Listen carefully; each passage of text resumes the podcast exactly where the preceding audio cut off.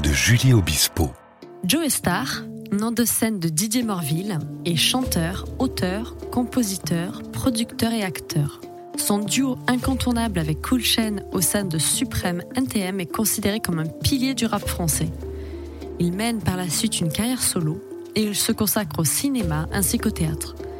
Il a été nommé deux fois au César et a remporté le prix Patrick Devers. Il publie un premier livre en 2007 intitulé Mauvaise réputation et un second, Le Petit Didier, en octobre 2021. Il sort également un magazine de cuisine, Five Star, en décembre 2021.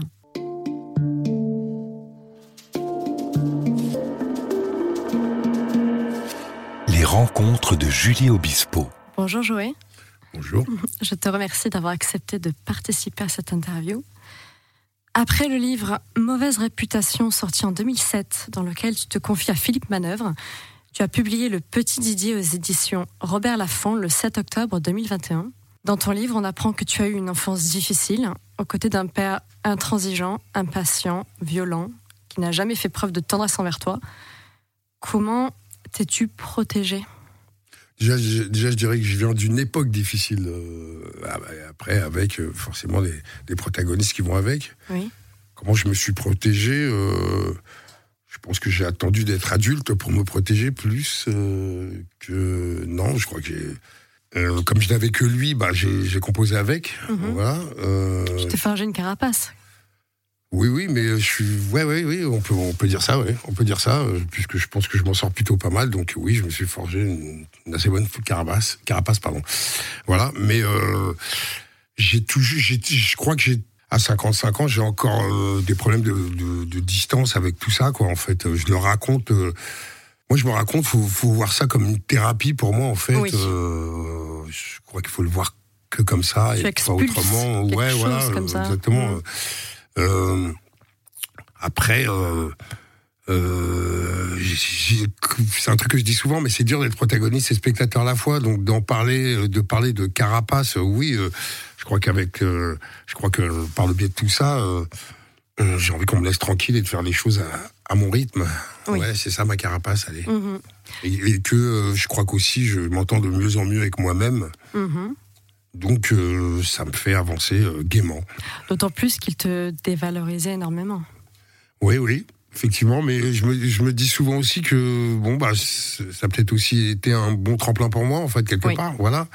Euh, on Oui, n'est pas pas tous égaux par rapport à tout ça. Euh, Mhm. Je dis pas que c'est une bonne chose. Moi, je, je passe beaucoup de temps à dire à mes enfants que je les aime et que je suis fier d'eux, parfois pour pas grand chose Oui, oui. Parce que je parce que j'estime que c'est important et qu'on l'a pas assez fait pour moi mais euh, dans l'autre sens euh, je, me- je me dis que si je suis euh, la personne que je suis aujourd'hui bon bah ceci en fait partie. Bien et sûr. voilà je compose avec. Et Est-ce que c'était important pour toi de, de croiser toutes ces personnes de cultures différentes qui t'ont finalement aussi construit? Tu dis que tu, tu passais beaucoup de temps à regarder par la fenêtre la diversité, que ça te plaisait dans, Bah, dans le j'étais la, j'étais la diversité aussi quoi. Je- euh, bien sûr non non mais non mais ça euh, bien sûr que euh, j'ai passé beaucoup de temps à m'ennuyer, donc euh, bah, on devient très contemplatif. euh, Oui. Voilà. euh, après, comme je disais, c'est un truc de tempérament. hein, euh, euh, D'autres euh, le vivent mal par la suite. euh, bon, moi, j'ai réussi, à en- j'ai réussi à en faire quelque chose. Tu as plusieurs vies. Tu es chanteur, auteur, compositeur, producteur, acteur. Tu es un artiste complet. Quel chemin parcouru pour le petit Didier Mmh. Ça ferait un beau scénario de film. Mmh, Ouais, ça pourrait, ouais. ouais mais d'autant plus que quand on me demandait plus jeune qu'est-ce euh, que je voulais faire dans la vie, euh, je sais pas, c'était la question qui me. Je me transformais en lapin au milieu de la route. Oui. euh, genre, donc je répondais un peu n'importe quoi. Mais Euh, tu aimais tout de même déjà la représentation. En classe, donc tu étais très bon Bah, à c'est surtout que j'étais j'étais très euh, enfin très timoré chez moi donc euh, forcément dès que Oui. la porte s'ouvrait ou dès que euh, bam je ouais je m'exprimais j'y allais quoi. Même dans le foot, tu, es gar- tu étais Mm. gardienne de but. y gardien de but euh, que, comme mes fils mes, mes deux plus grands fils euh, mes deux plus grands sont gardiens de but aussi la Ah. nature est- la nature fait les choses euh, d'une manière parfois oui non non mais c'était c'était euh, mes, mes, sorties euh, sur l'extérieur, euh, à chaque fois, je, ouais, j'explosais, quoi. C'est-à-dire que il se passait quelque chose, euh, je découvrais le monde, et c'était magnifique, et j'en faisais des réserves tellement j'ai- j'aimais ça. Enfin voilà. Et les spectacles de fin d'année, t'en jouais? Oui, Tu en entre autres, ouais, ouais, mais je pense Donc que déjà, ça. il y avait mais ce ça, plaisir d'orateur, non Ça, c'est le cheminement d'un gamin normal. Euh, on, passe, on, passe, on, on passe toute une année dans une école à, à apprendre, euh, machin. À la fin de l'année, euh, ce spectacle de fin d'année est toujours le truc où bon, bah, on, on, se lâche, on se lâche un peu. Quoi. Oui, mais c'est tout de même un exercice. Ouais, ouais. Donc, Ouais. euh, quand même. Mhm. On se Mais c'est pas, c'est pas ce qui m'a fait me. Je. Oui, d'accord. C'est pas, la genèse de, non, de ce c'est qui t'arrive après, quoi. rien. Non, c'est, juste euh, l'exutoire. D'accord. plutôt comme ça, quoi. On se retrouve juste après la pause musicale dans les rencontres de Julie sur RZN Radio avec Joe Star.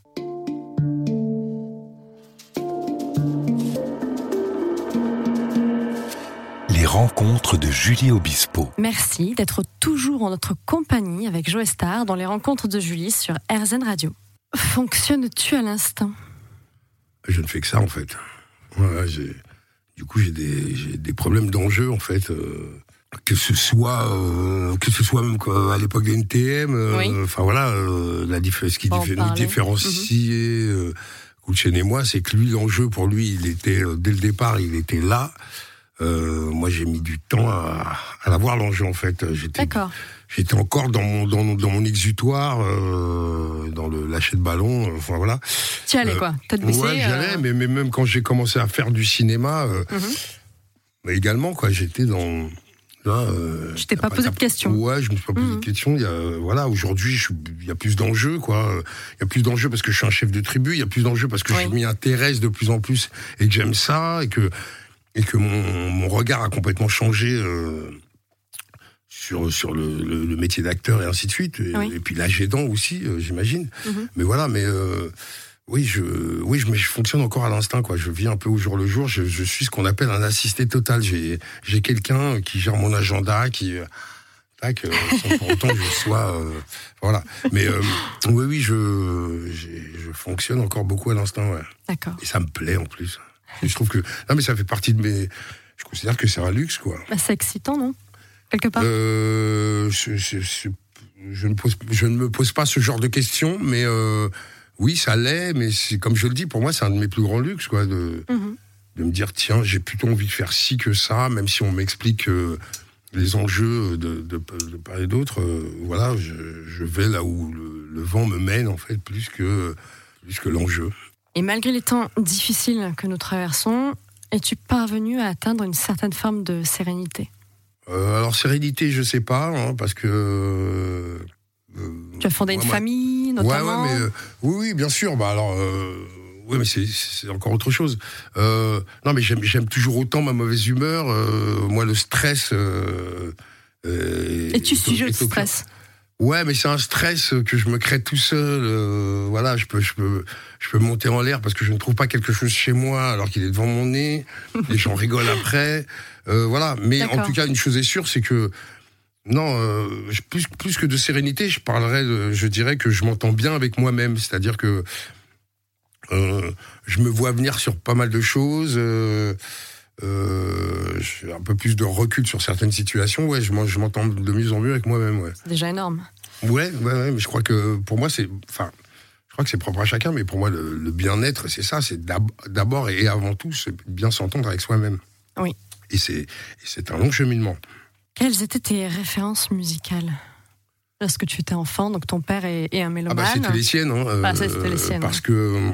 Parce que mon père n'était pas du genre à écouter un morceau, euh, vous savez, cette petite musique là qui. peut- voilà, mon père, quand il écoutait la musique, c'était très fort tout le temps. Oui. Donc, euh, bah, bah, voilà, vu qu'on est, on, on était que deux, bah. euh, Obligé. Donc ça euh, allait, euh, ça allait, c'était assez large. Hein. euh, Il écoutait autant euh, de la musique afro-caribéenne Mhm. euh, que du Pierre Perret, euh, que du Demis Roussos, euh, enfin que de la variété française de l'époque, que du Prince, que du euh, Bob Marley, donc euh, c'est afro-caribéen aussi. Enfin Oui. voilà, musique antillaise euh, typique. Enfin, mhm, Ok. et Tu- du rock aussi. Enfin c'était assez large quoi. D'accord.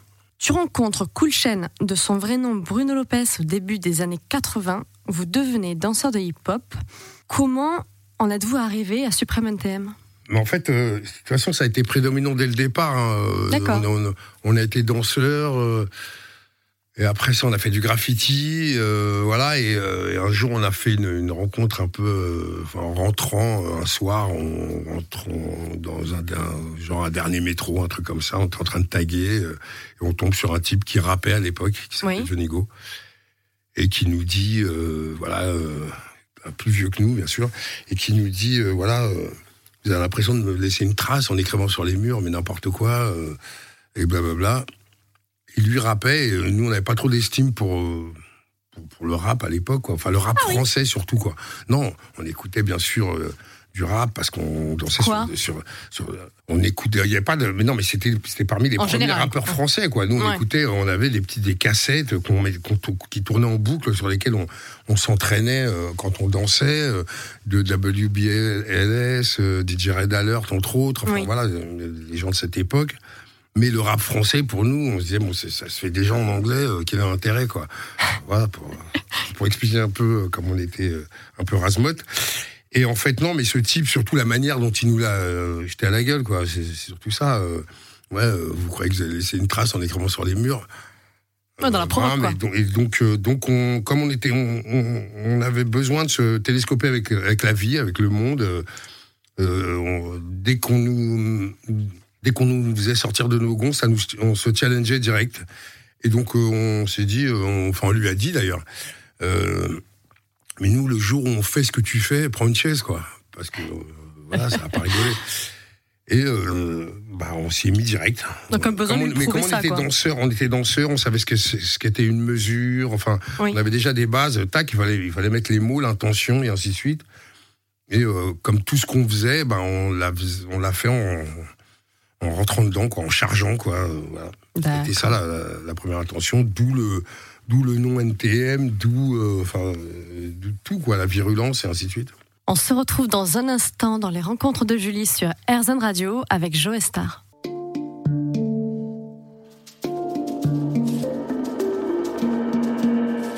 Les rencontres de Julie Obispo. Merci d'être toujours au rendez-vous dans les rencontres de Julie sur RZN Radio avec Joe Star. Donc en 1988, vous créez le groupe Supreme NTM.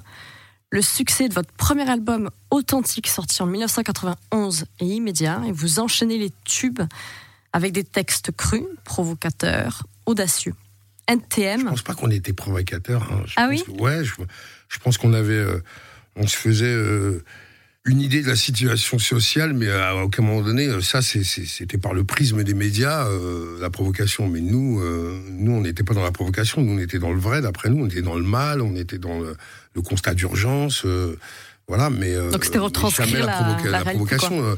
le nom Nick ta mère vient du fait qu'en fait, à l'époque, on faisait des graffitis, enfin juste avant, et que tout le monde avait des noms à consonance euh, anglaise.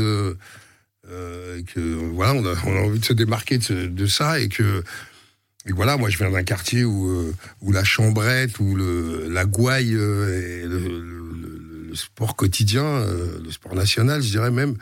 Euh, voilà, donc Nick ta mère, c'était un peu comme zut, flûte ou autre. ah, je Voilà. vois, ok. Donc pas de la Donc, provoque. donc voilà, donc c'est pas de la provocation, c'est que c'est qu'on est arrivé en faisant ce qu'on avait, quoi, réellement. Voilà, Ok. avec le avec les hormones, le propre de la jeunesse et ainsi de suite, quoi. NTM est rapidement devenu le groupe de référence du rap français. Comment garder la tête froide face à ce succès fulgurant? Bah. Euh... Comment rester soi Non, mais je crois, je, à la crois, je, base. crois, je crois surtout, je crois surtout que la magie en fait de tout ça, c'est que les choses on les faisait pour nous et non pas pour l'auditoire en fait. Euh, euh, et puis, euh, mais vraiment pour pour nous, pour euh, Oui. les gens de chez nous. Et on savait pas du tout à qui on s'adressait, ni même si on s'adressait à quelqu'un, à part quand on a commencé à faire, à faire des tournées, tout ça. Mais au départ, euh, et même, même bien après, en fait, euh, on a toujours fait les choses pour nous, quoi. Je crois que c'est, pour moi, euh, la définition de, ce mot qu'on nous a, euh, de cette étiquette qu'on nous avait collée, euh, être hardcore. Je disais toujours, euh, euh, je suis pas hardcore, je fais ce que j'ai, quoi. Et ce que j'ai, bah voilà, ça, ça ressemble à là d'où je viens. Et là d'où je viens, ben, c'est pas un endroit très évident euh, pour grandir. Et euh, voilà, enfin tout ce qui s'ensuit. Mais C'est le plus important de faire ça pour soi. Ah mais c'est oui oui je euh, tu te rends compte que tout est possible d'un seul coup quoi. C'est-à-dire euh, monter un groupe dans les années 80 qui s'appelle Nick ta mère. Et puis puis je sais pas. Non mais ne serait-ce que ne serait-ce que de par le nom tu tu, tu t'appelles pas Nick ta mère pour faire carrière au départ. voilà quoi. Et si ça continue après bah comme quoi Tu vas, quoi. La vie est belle. Et, tu te redis que tout est possible. Oui. Et, et ça fait du bien à l'ego. Et beaucoup ignorent qu'à 17 ans, tu as enseigné le hip-hop dans une grande école de danse contemporaine à Milan. Est-ce que tu peux nous en dire plus? Bah En fait, je me suis retrouvé. Euh, je suis. Euh, je crois que c'était avant en plus. C'était avant, avant parce que j'ai super. Euh, non, non, c'est bien avant NTM, mais avant 17 ans, avant l'âge de 17 ans. En fait, le truc, c'est que j'ai beaucoup de problèmes avec la chronologie.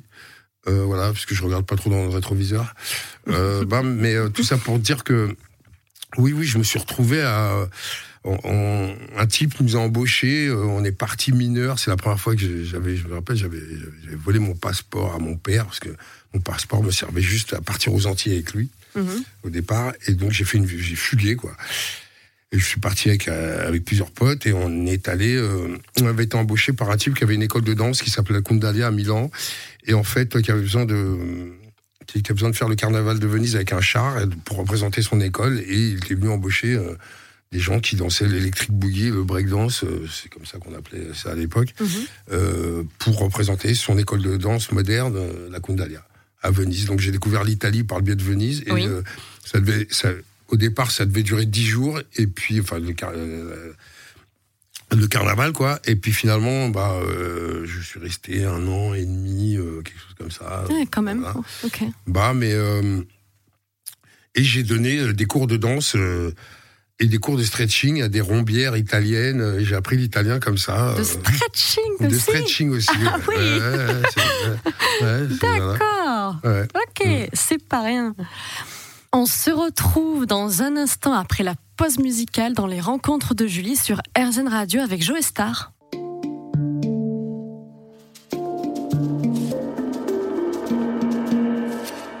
rencontres de Julie Obispo. Merci de nous écouter sur RZN Radio dans les rencontres de Julie avec Joe Star. Parallèlement à ta carrière musicale, tu as révélé une autre facette de ta personnalité sur grand écran. Après quelques apparitions au cinéma au début des années 2000, tu t'es de plus en plus consacré au 7e art à partir de 2008. Tu as notamment joué dans Mafiosa, Le bal des actrices, les Mortels. Tu as notamment été nommé deux fois au César pour tes rôles dans Le Bal des actrices en 2009 et Police en 2011. Tes prestations dans Police et ton rôle de policier de la brigade de protection des mineurs t'as également valu la reconnaissance de la profession lorsque tu as décroché le prix Patrick Dower, qui récompense le meilleur espoir du cinéma français en 2012. Tu es également monté sur les planches pour le spectacle Éloquence à l'Assemblée en 2017 et pour Elephant Man en 2019. Le cinéma et le théâtre t'ont-ils donné de l'assurance? Euh, Ou une assurance supplémentaire? Mais déjà, moi, au départ, j'avais rien demandé, en fait. Euh, encore une fois, euh, je me retrouve. quand j'ai fait le bal des actrices avec Maïwen, au, départ, je, je, devais faire juste paroles et musique. Enfin, je devais faire, faire partie de, de, du scoring, en fait, du film. Le scoring, donc, qui est la musique qu'il y a sous les images, parce que mhm. ce film est. est à des côtés comédie musicale aussi. Pour quelle actrice? Bah, pour C'était pour Charlotte Rampling. Ouais, donc euh, moi, on m'avait, les gens m'avaient toujours dit, oh, on adore votre musique, euh, ce qui est, euh, la manière dont vous écrivez tout ça, mais personne ne vous avait rien, jamais rien demandé, quoi. Mm-hmm. Donc Mywen vient me voir et me demande d'écrire paroles et musique pour pour une scène de, de Charlotte Rampling. Ah ouais, non, non, mais en plus, moi, je ça a été vraiment comme ça, mon vrai, mon vrai premier entretien d'embauche, en fait. Challenge. Ouais, ouais, ouais. Euh, non, non, là, je l'ai vraiment pris comme un entretien d'embauche. Euh, voilà, donc, euh, donc j'ai écrit un morceau pour Charlotte Rampling. Waouh. Et les musiques. Et au départ, j'étais pas du tout au casting du film, mais au fur et à mesure de, de, rendez-vous avec Maïwen, mm elle m'explique qu'elle veut me faire jouer dans le film. Je lui dis, enfin, je suis content pour toi, mais enfin voilà. Et euh, parce qu'à l'époque, j'ai pas d'agent, rien. Enfin, on discute, euh, enfin, l'échange se fait avec mon manager, enfin voilà. Mhm. Et puis euh, finalement, j'accepte de le faire. Et je joue, je joue Joe Star, enfin, je joue son compagnon qui est, qui, est un rappeur, Joe Star. Bah, mais et, mais voilà quoi, j'ai pas j'ai pas d'enjeu, je suis en impro quasiment total. Elle Tu n'apprends pas ton texte. Non, Non il n'y a, pas- il y a- a- a- pas de texte. de- en fait, elle m'expliquait les scènes. euh, Elle m'expliquait les scènes et puis euh, allons-y quoi. Euh, Je, je dis pas que le film n'est pas écrit, euh, mais euh, ça c'est le dernier rôle qu'elle a qu'elle qu'elle a rajouté dans, dans, dans- dans ce film et euh, il était très peu écrit donc et, et justement elle voulait jouer sur euh, Oui. sur mon bagou sur euh, sur euh, voilà je sais Mhm. pas mon Sur l'impro, moi, sur toi, moi, ouais. ouais, voilà hein. et bah voilà je me suis retrouvé nominé au César je mais moi, je ne comprenais pas. Enfin, j'avais, je crois que je n'avais jamais regardé César à la télé, même. J'avais entendu parler de César, mais Mhm. vite fait, et voilà quoi. Voilà, c'est tout ça pour dire que je pense que c'est plutôt le, c'est le cinéma qui, qui, m'est- qui est venu me chercher. Moi, je, au départ, je j'avais rien demandé, quoi. Mais je, euh, je pense avoir adoré ça tout de suite, et, mais m'en être rendu compte euh, quelques années plus tard. Et euh, tu as joué dans plusieurs longs métrages, dans de nombreux longs métrages. Comment as-tu vécu ces diverses expériences? Donc tu, tu dis que là, tu le faisais un peu... Euh, Bah, pas c'est c'est, c'est- je pense que le fait, que, le fait d'avoir déjà vécu une, une aventure humaine comme celle d'NTM euh, euh, sur 30 ans, à mon avis, euh, m'a quand même aussi beaucoup aidé, que ce soit pour le théâtre ou le cinéma. Parce que c'est quoi euh, C'est un sport d'équipe, en fait. même quand j'ai fait des seuls en scène, en fait, euh, je suis pas tout seul. Il y a d'abord un metteur en scène, et puis il y a tous les protagonistes, je, dis bien protagonistes, qui, qui vont avec. qui sont, qui sont les techniciens, même l'endroit, et ainsi de suite. Voilà. Tu dis que c'est un peu le même exercice Non, je dis Non pas du tout. Ah non, pas du tout. Mais, mais je dis que c'est, la seule comparaison que je ferais, c'est que c'est une histoire humaine et qu'on vibre tous au moment où ça commence, on vibre tous ensemble. Et, euh, et je pense que c'est là où je me suis retrouvé. Quoi. Alors après, dans le cinéma, effectivement, il y a, y a- il y a un caractère vachement plus précis, mais qu'il y a aussi dans le théâtre, mais il y a l'aspect vivide en plus, donc ça joue pas la même chose. Mhm. Et euh, j'avoue que le- moi, le théâtre, ça fait pas si longtemps que ça, et je, je suis tombé très amoureux du théâtre. D'accord. Et Ouais. qu'as-tu appris? Pardon? Qu'as-tu appris grâce au théâtre Euh, ou au cinéma? hmm.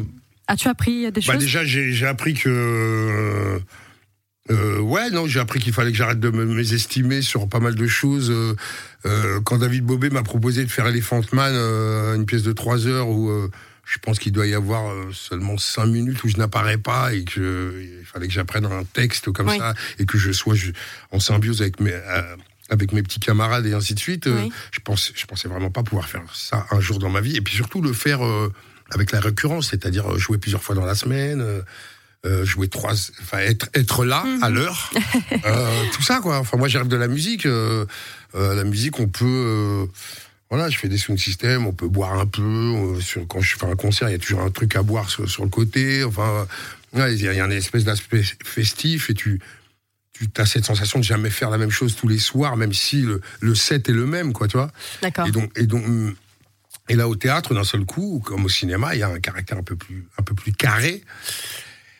Et euh, voilà, je pensais pas, euh, je pensais vraiment pas pouvoir m'adapter à ça. Et en fait, euh, si, je trouve que ce qu'on fait est tellement bon que bien sûr que tu t'y adaptes. On est, et puis, et puis j'ai, je considère aujourd'hui que faire du théâtre et faire du cinéma. je, m'inscris dans un truc où je pratique un des, un parmi un des plus beaux métiers du monde. Pourquoi? Parce que il y a presque tous les corps de métier dans le cinéma et le théâtre.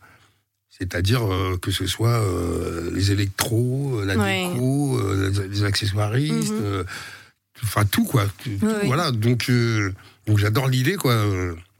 Et puis et puis et puis vous disiez tout à l'heure, enfin tu disais tout à l'heure, ouais j'ai eu plusieurs vies. Bah, le cinéma et le théâtre me donnent l'impression d'avoir plusieurs vies et j'ai toujours eu une fascination pour les gens qui avaient eu plusieurs vies et, et j'arrive à faire ce- cette chose-là en accéléré. J'adore l'idée. Voilà, un jour électricien, le lendemain flic, euh, le jour d'après prof de français. euh, Que demander de plus Ouais, ouais, Ouais. voilà quoi. Mhm. Mm. On se retrouve après une courte pause musicale dans les rencontres de Julie sur RZN Radio avec Joe Star.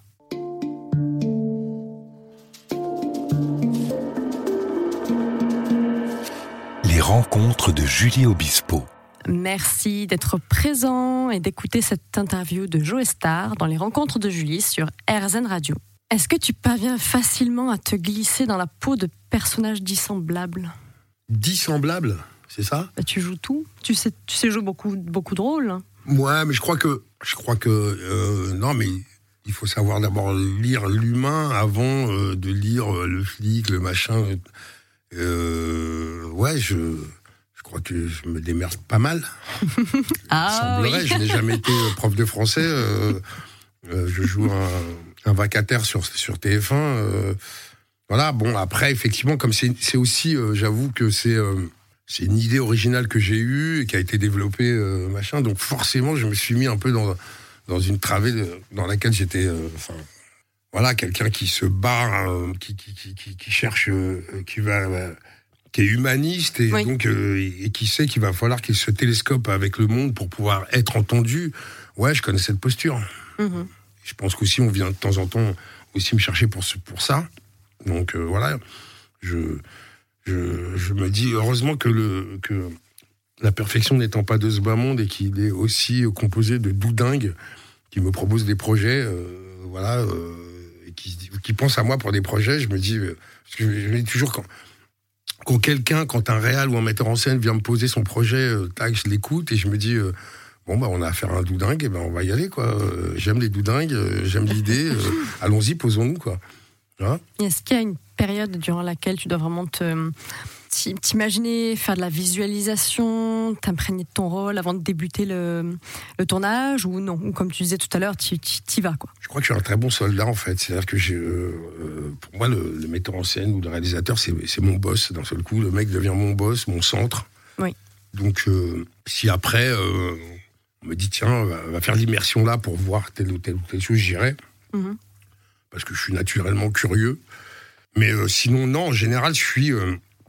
J'écoute, euh, j'écoute euh, studieusement ce que ce que me raconte et ce que veut- et j'essaye de lire outre ce qu'il raconte, ce que ce que veut vraiment euh, mon boss. Oui. Donc c'est- ouais, c'est- c'est c'est ça le taf, je crois. Mhm. Ok. Et quel est ton rythme de travail? Bah, euh, Effréné. là, à l'heure- à l'heure d'aujourd'hui, ça fait deux ans que je suis pas parti en vacances. Ah oui. J'ai- J'ai même j'ai même pris des enfin euh, cru avoir des vacances donc j'ai loué une baraque. La dernière fois l'été dernier j'ai loué une baraque j'ai mis ma famille et j'ai dû passer six jours. Parce que j'ai parce que à mon âge je ne sais toujours pas lire un agenda. Voilà. Voilà. Non mais ça fait ça fait vraiment deux ans que je suis pas parti en vacances. Je- je- ce que je dis c'est que voilà je, je fais en sorte quand même euh, de toujours avoir mon, mon cercle social parce que c'est euh, sans eux euh, voilà quoi. Euh, je ne suis rien mais Ouais, tu maintiens. Mais euh, l'idée, c'est que, comme je le disais tout à l'heure, euh, ouais, je me dis que j'ai la chance d'être artiste. euh, bon, bah, je me reposerai quand je serai mort, quoi. Oui. Voilà. Est-ce qu'on peut parler de ton dernier tournage? Ouais, ouais, on peut en parler, ouais. Alors, explique-nous un petit peu. Eh bien, alors attends, non, il y a un mot qui pourrait synthétiser, que j'ai appris dernièrement d'ailleurs. Donc, c'est une espèce de descente aux enfers. c'est un peu une parabole, euh, une parabole de Dante. En fait, c'est un, un homme de main euh, qui, qui en a marre de tout ça, euh, donc qui est sur, sur la voie du repentir. Et en fait, il se fait rattraper euh, parce que c'est un thriller, un, un thriller un peu mystique.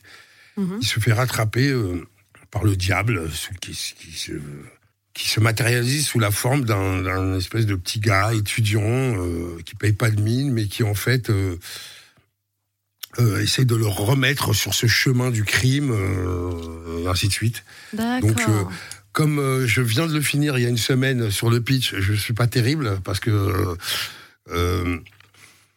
quand, il faut savoir que quand on fait un film, on ne le fait pas dans la chronologie dans laquelle l'histoire se passe. Oui. Voilà. Donc c'est encore, euh, j'ai pas encore travaillé euh, l'interview correctement. Voilà. mais voilà, non, mais tout ça pour dire que voilà, c'est un, un road movies euh, où je, je pars. Je pars du nord pour aller dans le sud parce que j'ai volé de l'argent et euh, que euh, je voudrais que ma dulcinée me rejoigne. Et en chemin, il y a ce type qui vient interférer dans, dans cette histoire, euh, dans ce road trip, et qui commet des méfaits. Et tous ces méfaits euh, me sont attribués parce que finalement, euh, c'est mon alter ego. Voilà. D'accord. C'est tout ce que je peux dire pour le moment. Euh, moi, j'écoute cette interview, j'entends le type dire ça, je ne vais pas voir le film. je le dis tout de suite. Voilà. Je reste Je chez suis moi. pas d'accord. Je vais m'acheter- un kebab avec. Et tu peux quand même dire que tu as aussi beaucoup tourné de scène la nuit. Ouais, non, non, ouais, non, c'était un- non, c'était très exigeant, quoi. Euh, je, je, sais déjà que la photo va être, va être très belle. Euh, euh, comme, comme toute la narration aussi, enfin ainsi de suite. Mais euh, ouais, c'était très exigeant. On a tourné euh, pendant, je crois, j'avais jamais fait ça en fait. C'est pour ça que j'ai l'air de faire ma sucrée comme ça. Tu as tourné combien de temps Pendant combien de temps On a fait cinq semaines en Belgique, mais vraiment dans le cul de la Belgique, donc de, mhm. de nuit dans les bois. Euh, là, il commence à faire un peu meilleur, mais nous, on a commencé il y a, il y a à peu près un mois et demi. il faisait froid il faisait très froid et puis de nuit quand tu tournes 5 semaines de nuit et que tu ne vois pas le jour à un moment donné on est à 2 heures de Paris pourtant je suis jet lag euh, voilà et on a fini dans les Pouilles la dernière semaine où il y avait plus de lumière en journée mais euh, comment dire euh, les, deux derniers jours j'ai passé la première journée à me faire étrangler toute la journée comment dire attacher une chaise et le, le, ah dernier jour je l'ai passé dans une eau à 8 degrés voilà quoi. Donc euh, bah, on fait du thriller quoi. Ah oui, quand même. Ouais, non, ouais, ouais mais, j'aime ça moi en même temps. Hein, je, mhm. comment dire, euh, ouais, je suis, je suis pas venu. Euh, enfin, comme je disais, j'ai besoin de sentir ce que je fais. À tout à l'heure dans les rencontres de Julie sur RZN Radio avec Joe Star.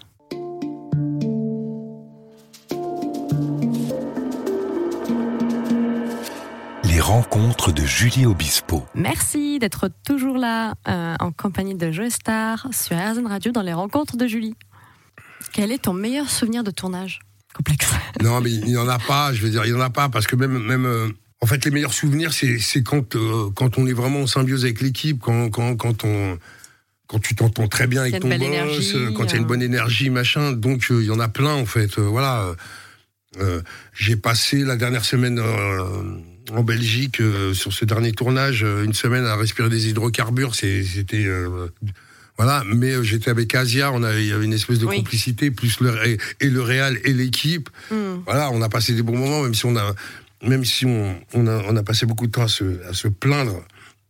Voilà, sur le remplaçant, c'est exigeant parce qu'il y a du texte et parce que parfois j'ai 10 interlocuteurs en même temps et qu'il faut que ça, ça, vive et que ce soit pas bordel, mais mais j'ai la chance d'avoir un bon casting en face, donc. Euh, euh, il y, a des moments comme ça, bam, mais euh, le truc, c'est que je pense que, quand on est comédien comme ça, en fait, on passe de bons moments, mais on, passe vite à autre chose, on les oublie, quoi.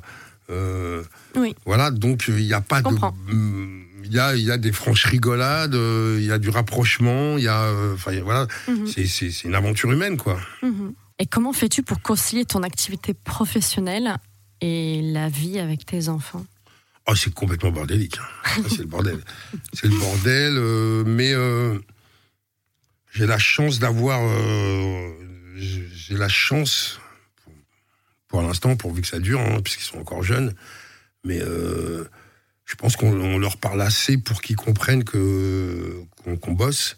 D'ailleurs, il faut savoir que mon plus grand, à l'âge de 12 ans, il s'est inscrit la saison aujourd'hui il a été détecté au football, euh, tout ça, donc il s'est inscrit euh, dans, dans une hyperactivité euh, quotidienne.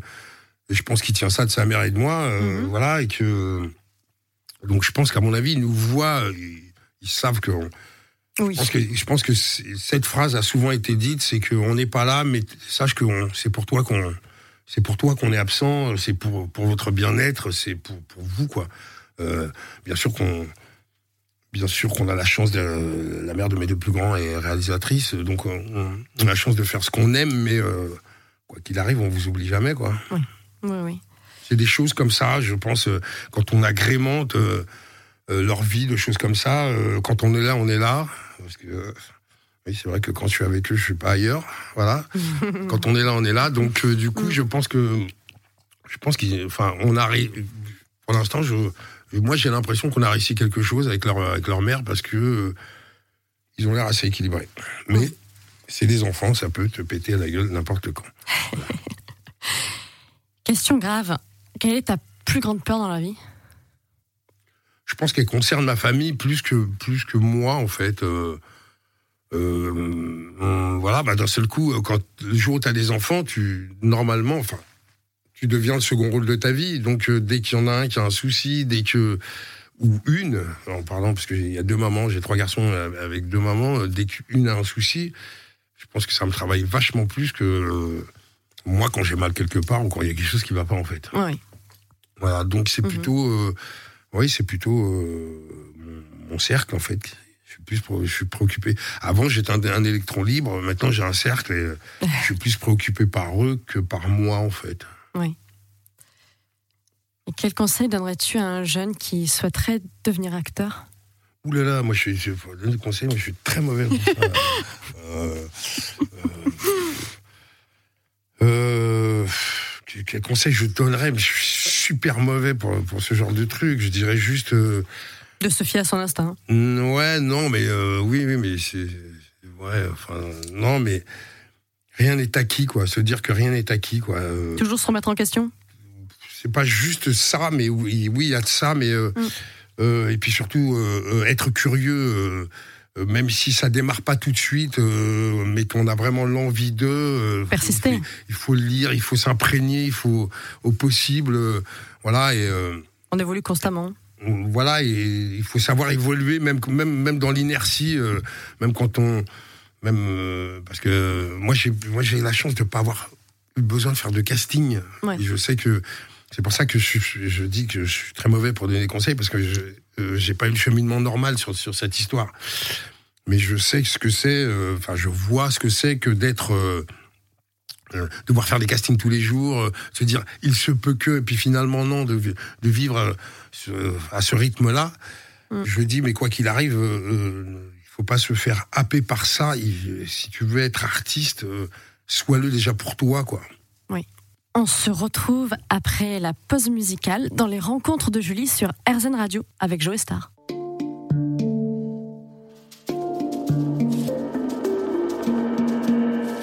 Les rencontres de Julie Obispo. Merci de nous retrouver dans les rencontres de Julie sur RZN Radio avec Joe Star. Joé, tu as sorti un magazine de cuisine en décembre 2021, Five Star. Tu évoques la cuisine vivante, engagée et partagée, avec également des interviews de divers chefs pour manger vrai. Quelles sont tes adresses incontournables à Paris? Ah, mais incontournable. Les trois. Les trois premières. Trois Bah, je dirais d'abord euh, chez Candebord. euh, Enfin, ça va être surtout Sud-Ouest en fait, parce que euh, non mais Candebord parce que ça, euh, quand je rentre chez moi, voilà, c'est sur le chemin. euh, Quelle sorte de, bah, de c'est la- cuisine C'est la cuisine du Sud-Ouest, en fait. Donc, c'est la terre et la mer euh, aussi. Ça peut être en même temps et, et- ou pas. Mhm.